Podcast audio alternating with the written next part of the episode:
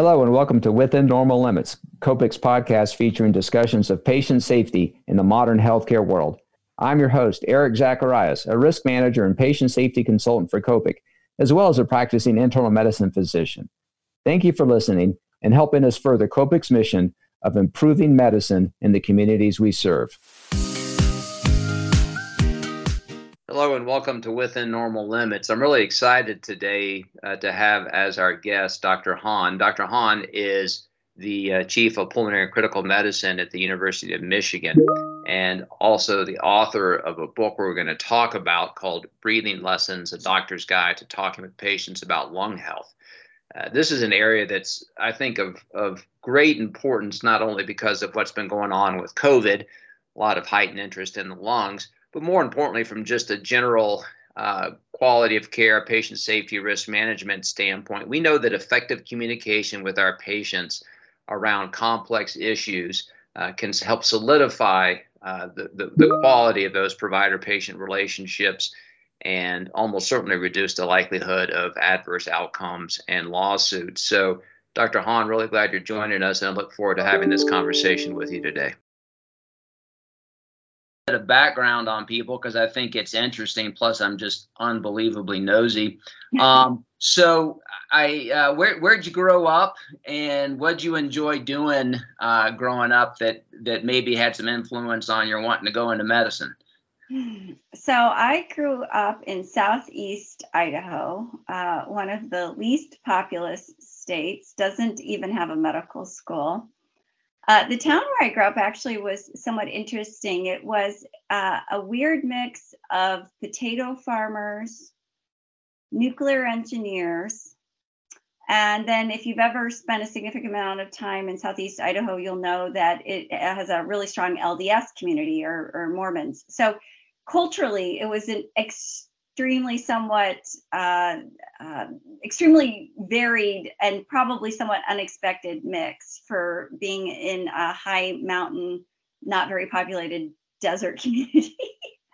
But, uh, you know, my mother was a nurse, and I actually thought that I would never go into medicine just because of how hard she worked. She did shifts up on the floor, and I just, I didn't, you know, her hours were insane, and I just did, that wasn't necessarily something I wanted to emulate. But when I was in high school, one of my teachers had a son who was in medicine, and she said, you know, I really think you should think about it. And so I respected her quite a bit.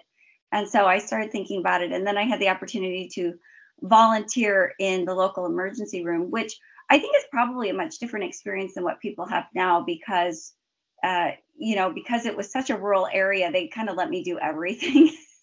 And it, it's not like volunteering. I think what it would be, for instance, at the, my own university hospital where things are much more strictly regulated. So anyway, after that volunteer experience, I was pretty much hooked. I thought it was sort of the coolest thing I'd ever seen or done. So I ended up going to undergraduate at the University of Washington and then medical school at the University of Washington. Uh, for listeners who aren't aware, because Wyoming, Alaska, Montana, and Idaho all do not have medical schools. They all feed into the University of Washington through something called the WAMI program. So I did my first year of medical school in Moscow, Idaho, which uh, interestingly, they, they pool resources with Washington State, and they do not have, um, you know, a med school there. So we actually learned on cow livers and things like that.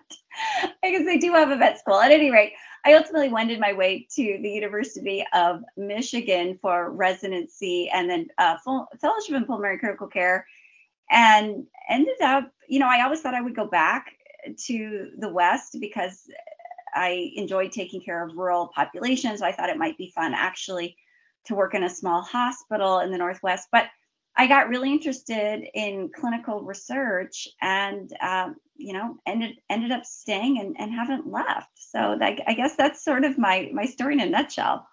That's a that's a great background. And I love the combination of the potato farmers and the nuclear engineers. And I, I'm going to let our audience know that a fun fact is that's actually how the microwaving of the potato was invented. No, I'm kidding. But that is a great uh, it is it is a great combination. And by the way, microwave, a uh, cooking tip. It's a lot faster uh, than than the oven. Uh, and then an interesting point about the mom being a nurse, seeing how hard they work. I can tell you my my wife's a nurse, my sister's a nurse, my brother and I are both doctors, and we're like, thank God we're not nurses, uh, because they work so much harder than we do.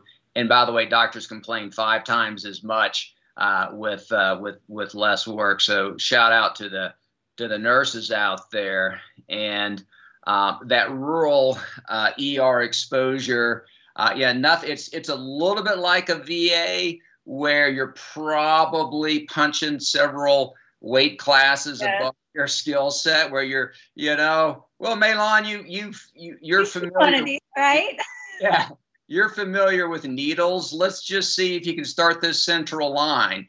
You know, like maybe an I V first would be good, you know, before we go into the neck. But uh, yeah, that's a, that's a great way to train.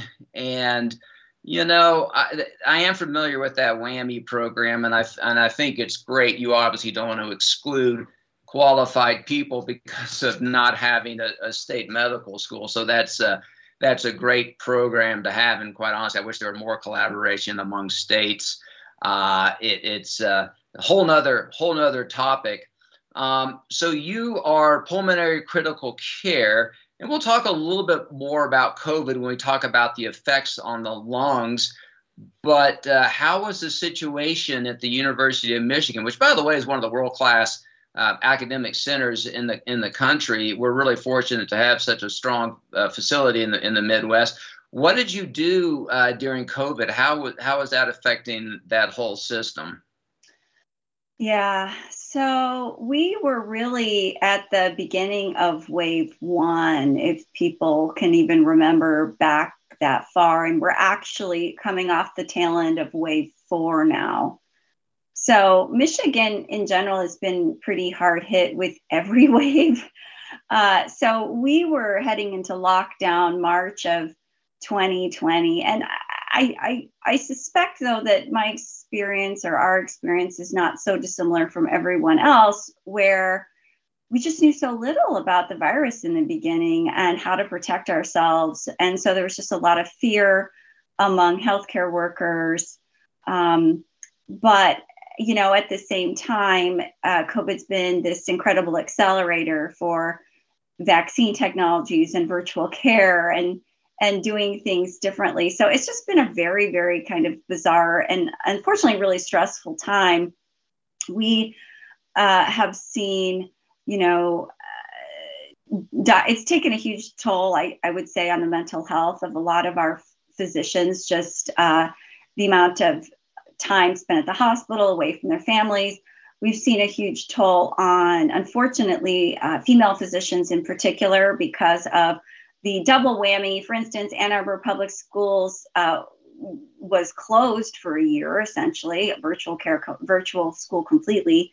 Um, and so I think pulmonary critical care as a specialty has been, been hit even harder. And then, as you mentioned, I'm at an academic institution. And as I chat with some of my faculty and I learn about, a lot of people probably don't really think about how research was affected during the pandemic. So we weren't able to do clinical research, but also because of supply chain issues and not being able to get into the lab, uh, people lost lab animals and whole research projects and have been put way, way, way, you know, behind. And so it's been a very challenging time. I and at the same time, I actually took over as division chief in the middle of the pandemic, so in January. And so now, as I'm hoping we're, I, I'm sure we have not seen the last wave, but as we are coming to, I think, a better place of hopefully dealing with the virus with more people vaccinated, et cetera, um, I'm trying to help uh, physicians figure out how to pick up the pieces and sort out their lives. And whether that is trying to help, you know, researchers recover their projects, what additional aid, whether that's, you know, emotional support, whether, you know, we even have some physicians with long haul COVID themselves. So there's a lot of, right now, I'm just trying to think, there's a lot of focus on wellness and trying to figure out how to put the pieces back together for doctors. Yeah, it was quite a, quite an issue, uh, and and obviously it's an ongoing issue. And one of the the disconnects that so many providers have is uh, a couple of years ago we have fighter jets flying over and and uh, parades cheering us on, and uh, you know, fast forward, and you can choose why this happened. I have my opinions as to how this, Uh, rather than bringing us together, ripped us apart. But now you have uh, some healthcare providers who have to be very low key, and uh, what a what a strange world it is, where all you want to do is, you know, help humans who are suffering and keep them keep them alive, keep their lungs functioning, which is an attempt at a segue uh, to the book that you wrote called uh, Breathing Lessons: A Doctor's Guide to Lung Health. And I'm going to give a very brief prequel, and those of you who were of age during the eighties might know of Ann Tyler's Pulitzer Prize winning book uh, with Breathing Lessons. It was a novel. Uh, this is not a novel. This is a doctor's guide um, to lung health. And uh, Doctor Hahn talks about this as, as the most vital organ, which I think is fair. One of the big respiratory centers in the, in the metro Denver area is National Jewish Hospital. And I think one of their taglines is, when you can't breathe, nothing else matters, uh, or certainly doesn't matter for very long. Uh, it takes me about seven seconds of, of not breathing to go into full-on uh, panic attack. If you've ever seen me try to swim an open water competition, uh, I'll be the guy who's uh, reaching for the nearest kayak in, uh, in a full-on panic attack. Uh, but any event, um, I want to go through um, some important questions about lung health, uh, communication with patients, and then obviously continue to plug your book uh, because I think it's a great topic. And communication with patients, talking about areas of great health importance, and and the lungs, you know, it it you know, fairly or unfairly, you know, you're kind of the um, choose your analogy, but you are the mistreated stepchild relative to the heart. You know, the cardiologists get all the glory, uh, they get all the funding, and quite honestly, I think they have really, I think they serve caviar at their conferences, and I understand you guys get Subway. Um, and, and so, you know, the, the lungs are overlooked, but my goodness, as you say, you know, if you can't breathe, nothing else matters. But how one communicates this with the patients, how you have those deep conversations. They don't have to be long, but they have to be something that patients can understand. That solidifies the physician-patient relationship. It helps the patients communicate with downstream referrals, helps them communicate better with their primary care providers, enhances compliance. And we have phenomenal data that good communication skills, being able to explain things to a patient, reduces the likelihood of winding up in a lawsuit. Doesn't make it impossible. Some very, very nice people get sued, uh, but it definitely reduces the risk. So let's let's jump right into some of these key questions, some ways we can communicate with patients, and also some things that perhaps uh, physicians don't know. Like, I didn't even know that the lungs were a vital organ. Um, so I've I've learned I've learned something. Um, so let's talk about what's the disconnect that you've seen, which what most people think about how their lungs work and what they're actually doing, and and you know, why is that disconnect so so prevalent? And I'd love to hear your thoughts on that. Gosh, you know, I could probably spend the, the next three hours talking about that. But you know, I, you know, the book came about because I did this. There were a lot of questions at the beginning of the pandemic about ventilators and what do ventilators do, and and why are they not necessarily the cure all, end all, be all, and why did we have a shortage of them? And uh, and so I actually had this um, fun opportunity to do another podcast, Freakonomics, and uh, we chatted about how ventilators work and how we breathe. And then an editor at Norton heard the heard me explain it and said, you know, there's actually no book on the market right now that explains this. And and I realized, well, this is probably why it's always so hard when I have a patient come into the office and I'm sitting there and I'm getting out my notepad and trying to explain the, the diaphragm and how we breathe, or, and, you know, and whether, for instance, they have, you know, asthma, C O P D, or fibrosis, whatever it is, what the problem is, and how the heart works and the circulation. And it's always this huge process. And I realized that for many patients, the lungs are just a black box. And, and so I, I, I guess I don't fully know why we as physicians have done a really bad job of explaining this to patients, but I think most people have at least a rudimentary understanding of how the heart works, what happens when you have a heart attack. Uh, but we've done a really bad job. And I, and I, I think the reasons are multifactorial, but if you look historically, Uh, you know, doctors were really enamored with stethoscopes and blood pressure cuffs in the early nineteen hundreds, and the the technology for things like spirometers that measure blood, uh, measure lung function were a lot more clunky. Now they're quite easy and fancy, but at the time they were clunky. And and you know, in the era pre-evidence-based medicine, what physicians you know kind of thought and felt like doing really ruled the day. And so we had a lot of information on blood pressure and. And under, ultimately figured out it's related to things like strokes. And we had studies like Framingham where you developed this evidence base. Um, and I, we just haven't had nearly as much, I think because of the slow adoption of physicians for, for things like spirometry, we've had just much ultimately slower uptake of getting clinical trials done, of getting that evidence basis done. And so we just don't have as much information. And then every time, for instance, U S Preventive Services Task Force comes out and says, makes a recommendation about screening, they say, well, we don't recommend doing any kind of uh, population-based screening for lung function, but not because of negative evidence, it's because of lack of evidence.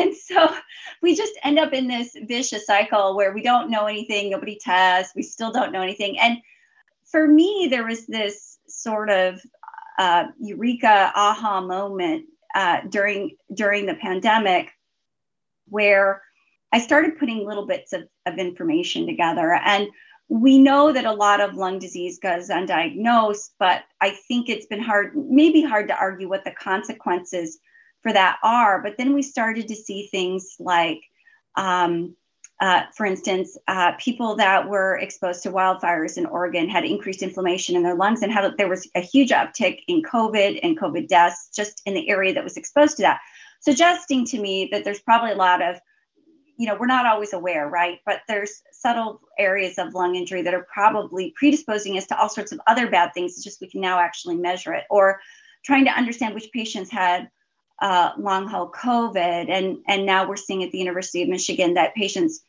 beforehand probably had ab- some of them had abnormalities on the cat on their CAT scans that that previously had not been um, detected. So when we think about about about the lungs and why they are sort of this black box, I think in part it's because we have, as physicians, haven't been paying enough attention. We haven't educated. We haven't had tools. Hopefully, like you know, like Breathing Lessons, but there's certainly others uh, out there. We've just failed to, to educate the public, to educate patients. And so one of my goals with the book, I thought, well, okay, I'm having a hard time getting people to listen. So maybe if we just take the message to directly to patients and we say, you know what, this is, this is how your lungs work, help them understand. And these are all the things that can go wrong. And this is how they go wrong. Then that get, puts the power in their hands to start having um, more impactful conversations with their doctors about their care, as well as having more ability in their own lives to, to protect themselves and preserve their health. So that's a very long-winded answer to your question. Well, it's a, it's a great answer. And I think one of the things that, you know, maybe a starting point uh, in that discussion is, you know, these, you know, your lungs are, are, are a critically important organ in your body, and there's certain risks which we know can damage these and increase your likelihood of, now that they've heard of COVID, you know, catching and dying of a respiratory virus. But maybe talk about, how do you have that discussion about indoor-outdoor pollution, smoking, vaping, wildfire smoke exposure?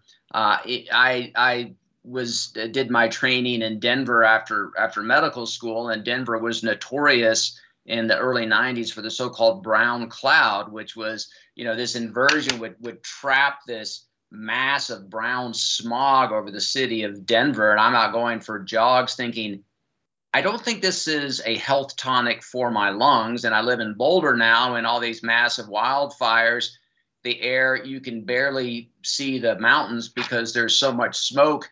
when these fires are going on, and, and because of my O C D issues, which is a whole other topic, I have to go out and run. Um, and I go out there and I'm literally feel like I'm coughing up a lung. So uh, how do you have the discussion about these, you know, seeming, oh yeah, I just did some inhalation, I just vaped a little bit, uh, I just got that vi- vitamin E oil in, deep into my lungs, uh, but I just did it once. What? How do you talk to patients about how that damages their lungs? Because that's kind of complicated. Well, you know, I'm going to be super honest with you. These are not conversations we often have with patients, right? So when patients come into the office, they're normally very focused on one symptom or one complaint. How much time do we actually have to spend with patients talking about prevention? We don't. And on top of that, how much time do we spend in medical school as physicians learning about how to talk to patients about these kinds of prevention things? We don't. And, and to be honest, I had to do, before the pandemic, and I sat down to write this book, I was certainly aware of some of the issues, but I had to educate myself and do a lot of research um, because this isn't information that physicians necessarily are, are instructed in or, you know, told about how to even talk to patients about. So to me, there's this really, so there's another really interesting piece of information that came to light before the pandemic, and it's this. So C O P D, or chronic obstructive pulmonary disease, is one of the most common causes or common lung diseases that we have for adults in the United States. Estimates suggest there's, say, maybe twenty-five to thirty million uh, individuals living with C O P D. And despite, mis- and despite the common perception, uh, roughly a quarter of patients who have C O P D actually never smoked. So there's at least a quarter that, that you know, um, who knows, you know, air pollution, et cetera. But the original thinking, like when I was in medical school, was that most people get to adulthood with like healthy lungs. I mean, we would know if they're not healthy, right? Are we ever measuring it? No, but we would know, right? And then, and then, uh, you know, because of things that you do in adulthood that are bad for you, like smoking or, you know, coal mining or something, some people, you know, because these toxic exposures end up, you know, in a bad place and ultimately get diagnosed with lung disease. And that's just the way it happens. Well, it turns out Uh, that there was a study that, and again, the problem is we never measure lung function in childhood or young adulthood, so how would we ever know? But but there was a study that, that they put some data together from a couple studies that actually did that. They went out and measured and followed lung function over long periods of time.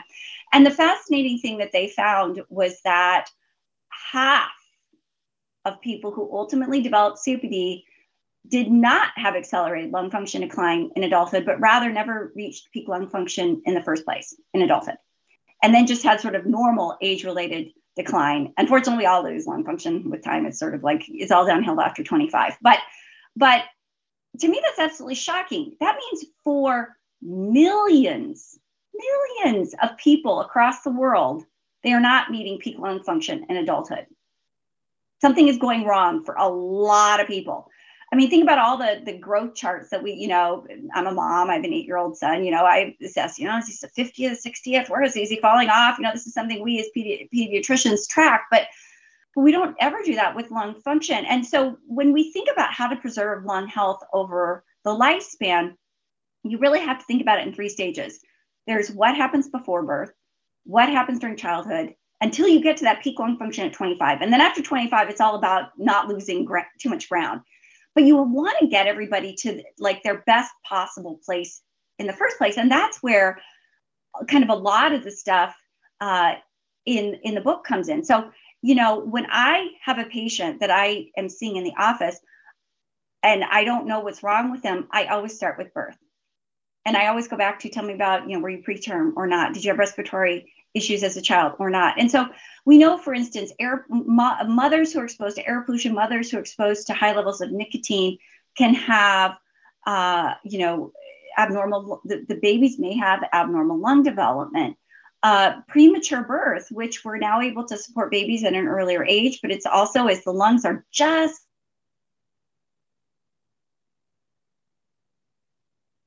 you know, some babies aren't quite at that finish line when they're born, and, and that can put the lungs under, under increased stress. And then during childhood, you want, you know, severe respiratory infections can impact uh, nutrition, Um, you know, we were talking out a little bit before the show started about Mediterranean diet.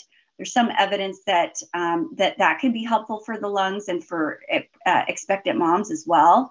Um, and then, you know, now we've got all these new things to worry about for kids that are in middle school and beyond, like vaping and uh, and and cigarette smoke. And, you know, the problem with vaping is that the most of these electronic Uh, nicotine products are not well regulated. And so, you know, who knows when the next vitamin E is going to slip in and, and, and cause massive lung injury. So, um, so there's so much, you know, that, that we need to be thinking about. And one of, you know, one of my fears is that, again, we as physicians often don't have time. And I'm an adult I'm an adult lung doctor. I'm not a pediatrician. So I'm never necessarily going to reach the moms and the dads and those expectant moms where they would have the opportunity to actually uh, intervene. And so that's why I, I feel so strongly about getting information from the from the book out so that, that, that we can as much prevent problems as treat them. Those, those are great thoughts. So You, you talk about spirometry, and I'd be curious to know uh, what your views would be. So this is Eric's theory. I don't want to put words in your mouth, but uh, I'm going to just postulate this. Uh, spirometry could potentially be like the sixth vital sign, uh, pulse ox being the fifth. And is, is spirometry something that might give, you know, obviously there's an enormous amount of variance in spirometry, and a lot of it is, is you know, is adaptive behavior. But once you learn how to do it uh, and administer it properly, and the patients know how to do it properly, it's a pretty darn good test. So let's just assume we've gone through all of that. Uh, what do you think about the idea of spirometric measurements? Uh, and then perhaps if they're off the charts going in the wrong direction, saying, hey, mom, dad, do you have indoor pollution? Do you, how are you smoking in the house? Do you live in Denver? You know, is your dad Eric and making you go hike out in the smoke and uh, maybe get a better dad? I, I don't know. I mean, what do, you, what do you think about that idea? And also, I'm a primary care doc. Spirometry, I, I don't do spiros on my patients unless they're symptomatic. Uh, so maybe a, a few thoughts on that. You know, I mean, when you think about all the arguments about mammograms and P S As and things like that, we as doctors are really good about convincing ourselves not to do things.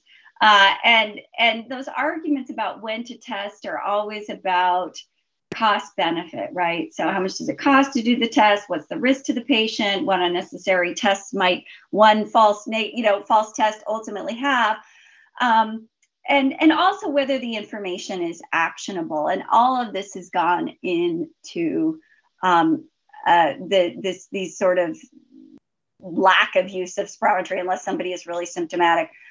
The problems with that is that the lungs have quite a bit of reserve. And so you can actually have a lot going on um, before spirometry actually ever pick it up. Uh, it turns out other things like C T scans are actually um, a lot more sensitive. So I am sure I would have, uh, you know, darts thrown at me by, you know, the American Lung Association, the American Thoracic Society, if I went out and said, oh, everybody needs, you know, a lung function test every single day.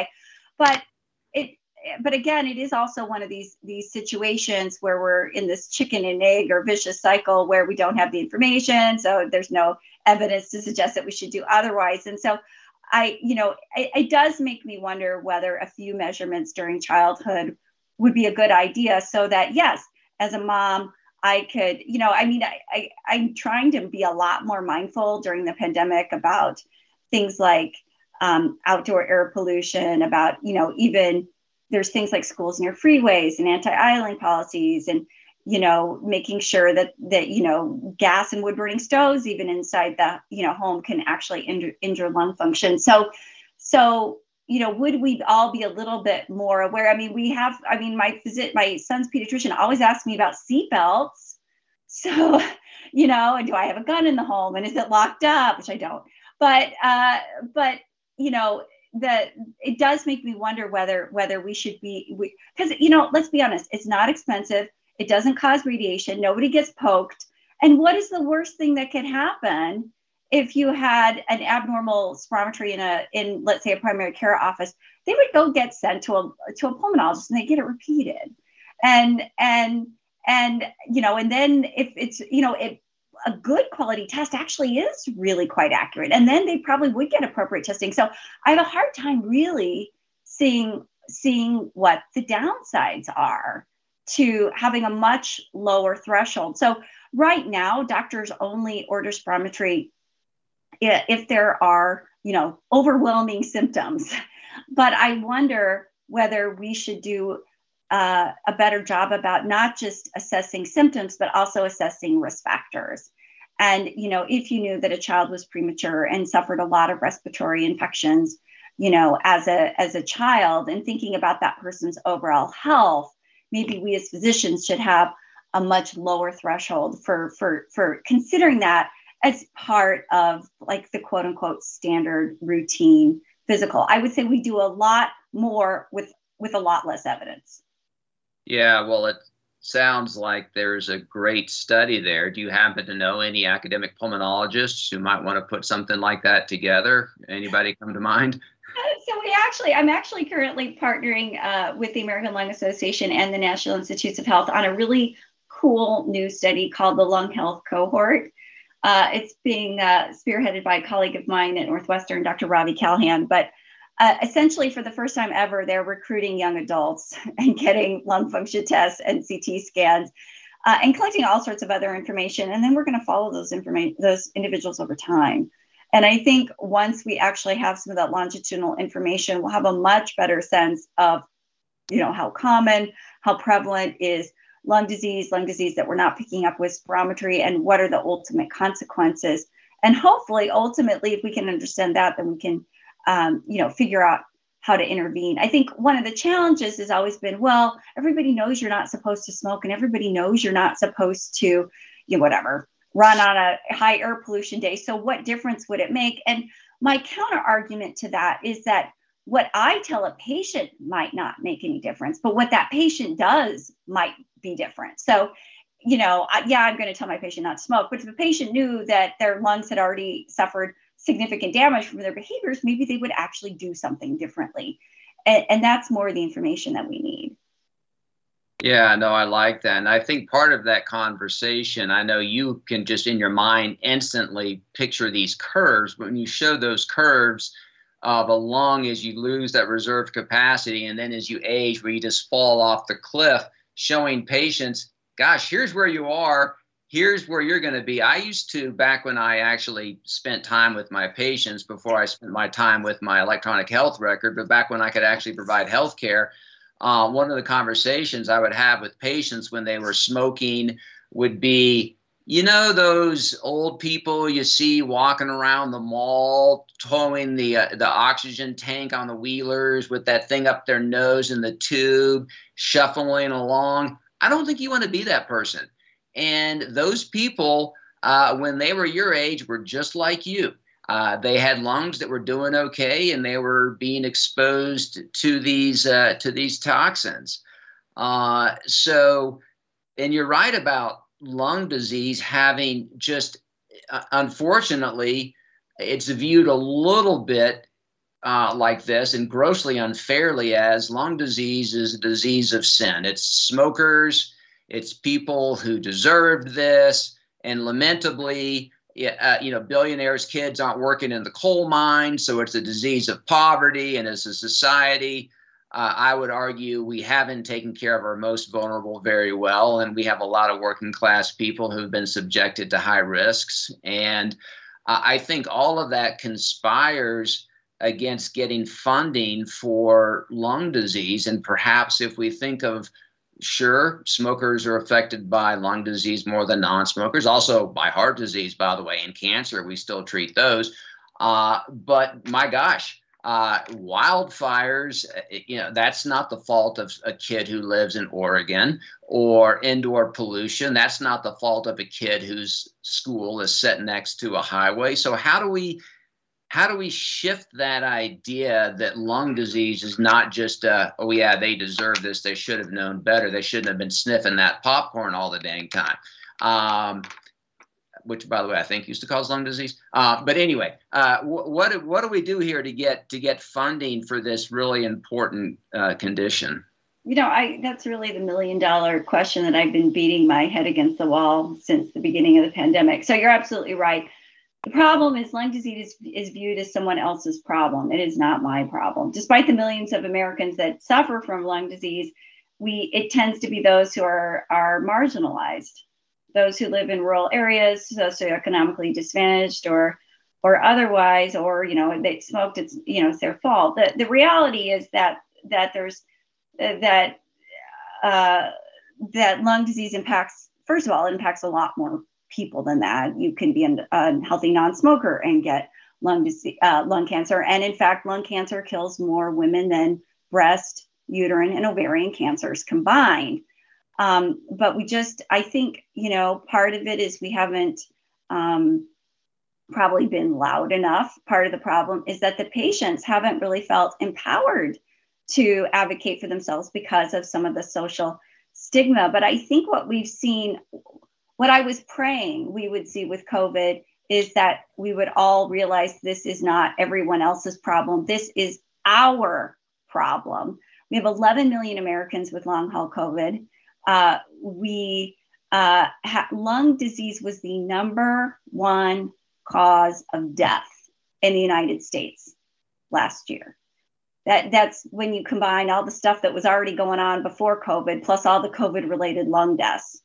So, you know, one of the things that's been really frustrating to me is when you examine uh, a lot of the appropriations that have come through, and and everyone from the W H O to, you know, Biden's prior COVID panel have said, oh, we we are going to come up with the with the comprehensive pandemic preparedness plan, because we all know the next pandemic is coming.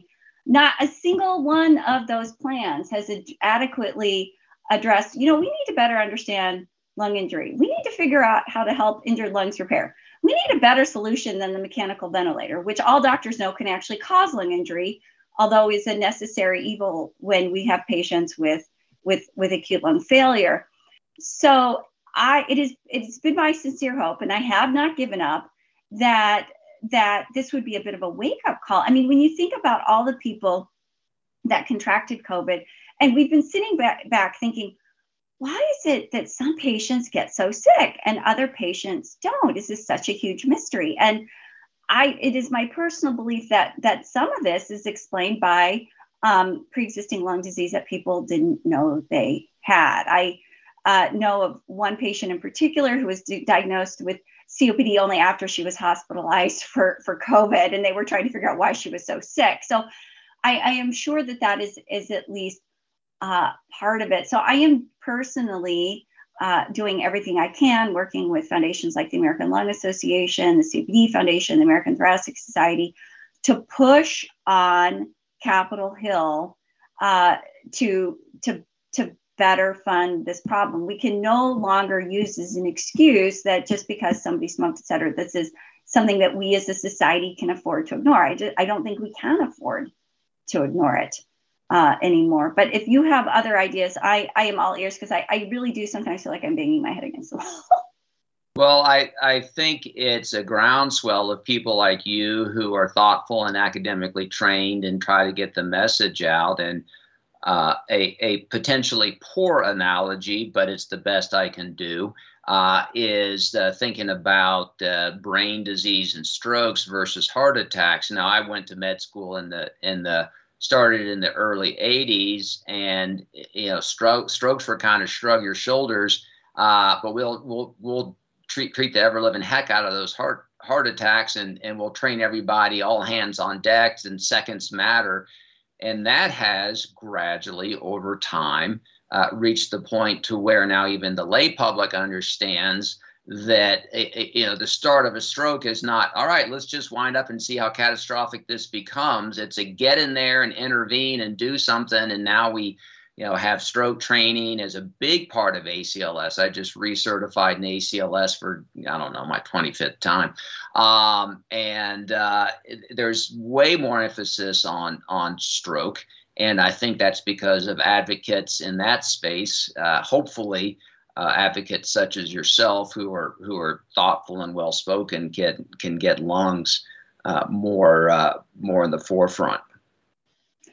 You know, my to be honest, it's my one of my greatest fears is that if we if we don't, um, you know, we we simply won't be prepared for, you know, the next thing uh, to to come around the corner, whatever that next uh, that next respiratory pandemic is. And unfortunately, I think it's only getting worse, right? So we're probably going to have more pandemics, but also when you look at things like climate change and wildfires, et cetera, et cetera, the threats to our lung health are um, increasing daily. And in fact, you know, I am so much more mindful now than I was before the pandemic. So before the pandemic, you know, I, I like to garden. So, you know, uh, when I got into the garden, I, it always annoys me when I come back and I, you know, whatever, got dirt underneath my fingernails and it's a pain to clean up. So I'm very good about wearing garden gloves, right? But I mean, think about all the things that we do. We, we, we clean up dusty spills or mold or your dirty basement or your, you know, your garage where who knows, you know, if your garage is like mine, probably has some mice in it. and, um, and, you know, and we pro- we wouldn't give it a second thought. And now, because we've got masks so much more readily available, I, I think about it more. And so, you know, you can't really wash your lungs out the way I would wash my hands off after I go into the garden. So, you know, one of the, the pieces of research that I do is I actually um, do take whole lungs out. And, and we uh, flash um, freeze them inflated so that I can actually study their, their actual structure. Because if you can imagine it, once it deflates, it's like impossible to study what size it was. So, uh, but what's always amazing to me is that even for quote unquote healthy lungs, there is so much black that just builds up over time. And, you know, if you think about it, we, we patients are always amazed when I show them their CAT scans. They're like, well, what's this? What's this? I'm like, well, I don't know. Who knows? You small, you, you inhaled a bug a couple of years ago and it's like entombed in there. I don't know. There's like, there's like, you know, this is like, you know, you point out to them all these little scars that I'm trying to, to follow over time, but we don't see that, right? We never see it. And so I don't think people realize that while the body has some ability to break down stuff that we breathe in, it's, It's very imperfect, and that stuff just stays and it accumulates uh, over time. So our our best our our best line of attack there really is prevention. Yeah, I, I think that's a, a key point. And again, it does take time to have that conversation. But as you know, we do talk about seatbelts uh, and you know inhaling. Uh, right. Yeah. Well, you're working in the garden. You know what's in the soil. Um, you know, these, these atypical mycobacteria or, or uh, among other things, these fungi. So you get this recurrent, you know, bronchopulmonary, inflammatory, who knows what kind of thing. So, uh, yeah, no, ab- absolutely. In the, in the cleaning out the house and the bait, which by the way, is why I never clean, um, you know, keeps the, uh, keeps the dust there. So, but all that's important. So I think if I'm hearing you right, it's not unreasonable as part of that safety conversation and discussion, just as you're saying, eat healthfully so your coronary arteries are clean as a whistle. Uh, let's watch what we expose our lungs to uh, so that your lungs uh, don't get damaged or start these uh, these inflammatory cascades and cycle, which which which lead to damage. Is that a is that a fair statement? Oh, yeah, I, I, absolutely. I mean, and there's like we could the list goes on and on and on of things that we could talk about, and it's all in the book. I mean, radon, huge cause of of lung cancer in the United States outside of, of smoking. Everyone's house should be, uh, you know, uh, tested for uh, radon. Um, wood burning stoves. I grew up in Idaho and everybody had a wood burning stove and I didn't really think about it. But when you look even so. The E P A fortunately has has increased the the the standards of how much smoke can actually go into the room, but even when you look at the absolute strictest E P A standards now for the newest, cleanest models, um, there's still a lot of particulate matter going into the air. So, you know, I know some people probably not may not have a choice, but finding trying to find the most, you know, the kind of cleanest burning model, uh, you know, uh, that you can. There's just all these things that at least, you know. I used to mix cleaning. I didn't, no one ever explained to me, like, you know, my mom would throw, you know, go clean the bathroom, and, you know, and, and hand me like a pile of chemicals, you know, and, I, and nobody really ever explained to me, you probably shouldn't be mixing things. And now the, you know, E P A has a list of like safer choice products, um, you know, so that you're not necessarily breathing in some of these, these harmful uh, chemicals, particularly V O Cs. And, and so there's just a lot, you know, low V O C paints, et cetera. There's just so much that, uh, you know, the thing that I, I try to tell people is just be aware. Just try to, if you smell something and it smells really bad, you probably shouldn't be breathing it. Just, you know, just try, you know, if you're kicking up dust, you probably don't want to be breathing. If it's a, you know, there's a website, air now dot gov, you can look and see what the air quality days, maybe that's not the day to train for your triathlon, you know, if it's a really bad air quality day. So just, you know, we can all be a lot more mindful of our surroundings. Does does burning candles indoor adversely affect the uh, air quality that you're aware of? You know, I tried to find some data on that and couldn't, but given how much smoke mine seems to put out, I've been trying to be, uh, you know, careful. I know there are some that are probably more cleaner burning than others. Uh, you know, I, most people aren't burning candles twenty-four seven. So I, I, you know, I think in the grand scheme of things, it's probably not huge. And there's definitely, you know, some, some nice aesthetics, but I do try to be careful. And you know, uh, you know, if I walk into the room, my son seems to love candles. And if I walk into the room and it seems like I, you know, I can barely see, it's like, well, I probably shouldn't be doing that too often. So I have a last question and then we'll wrap it up. So I, I live and practice in the state of Colorado, and though I'm not a, uh, a particular user of marijuana, you know, pot is legal. I don't think we can call it pot or weed anymore. I think we have to call it cannabis to be correct, but irrespective, I grew up calling it weed, so I'm calling it weed. So a lot of people I know uh, smoke weed. A lot of patients smoke weed. They get high occasionally. And I always say, look, I don't know what the threshold is. I know one hundred percent that inhaling burning particulate matter can't possibly be good for your lungs. Do you, are you aware of any data on the toxicity, the lung toxicity of uh, occasional, let's just, let's use an example, occasional marijuana smoker, whatever that would be. I don't know what occasional is, say twice a week, uh, three times a week, and effects on the lung and predisposition to other conditions because of that? So those studies, believe it or not, have been really hard to do um, because the only way to know for sure would be to do like a randomized trial where we say, okay, you group of people don't smoke anything else, but you can smoke marijuana.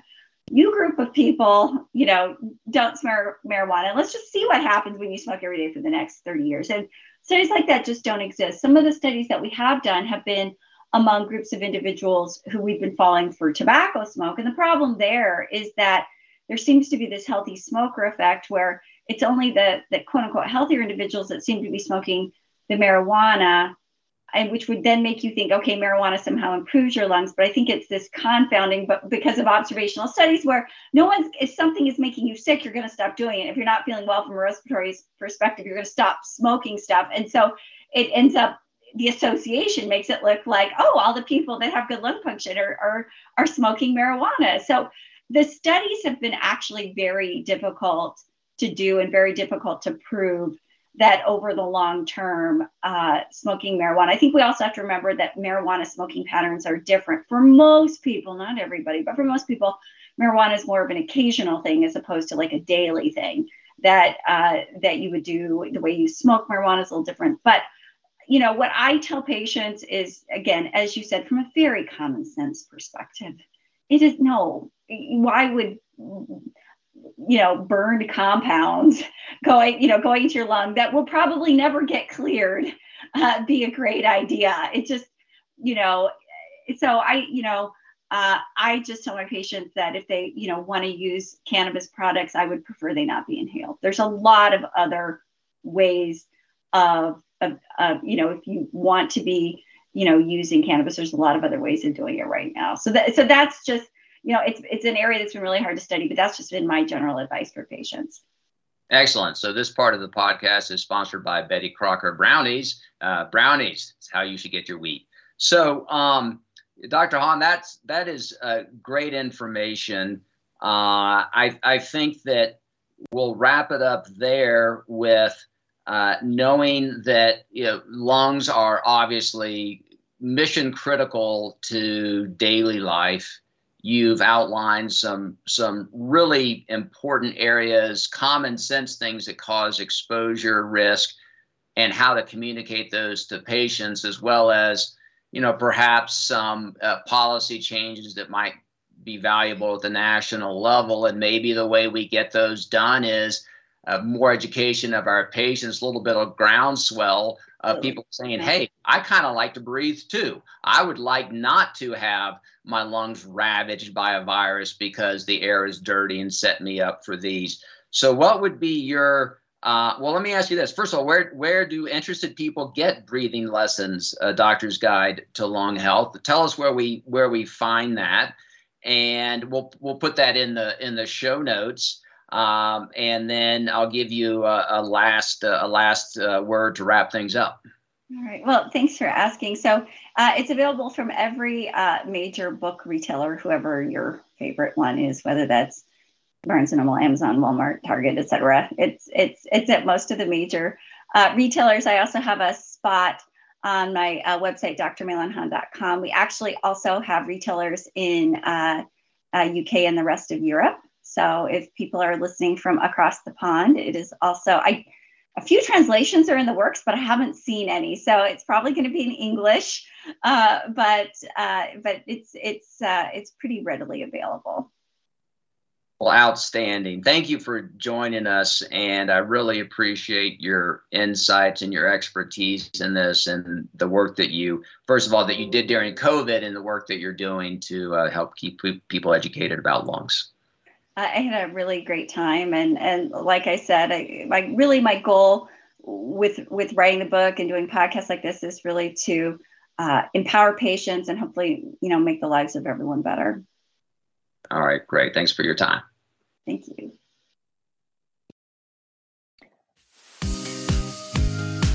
Hi, this is Doctor Susan Scambotti, a colorectal surgeon and medical director of Copic, thanking you for being a listener. We hope you find Within Normal Limits to be interesting and informative as we at Copic continue with new ways to bring you content relevant to our mission. Please email us at w n l podcast at copic dot com with show ideas or topics you would like to see addressed in future episodes of Within Normal Limits, Navigating Medical Risk. Also, please subscribe on your podcast platform of choice so you don't miss any of our content. And while you're at it, please give us a rating if you enjoyed our show.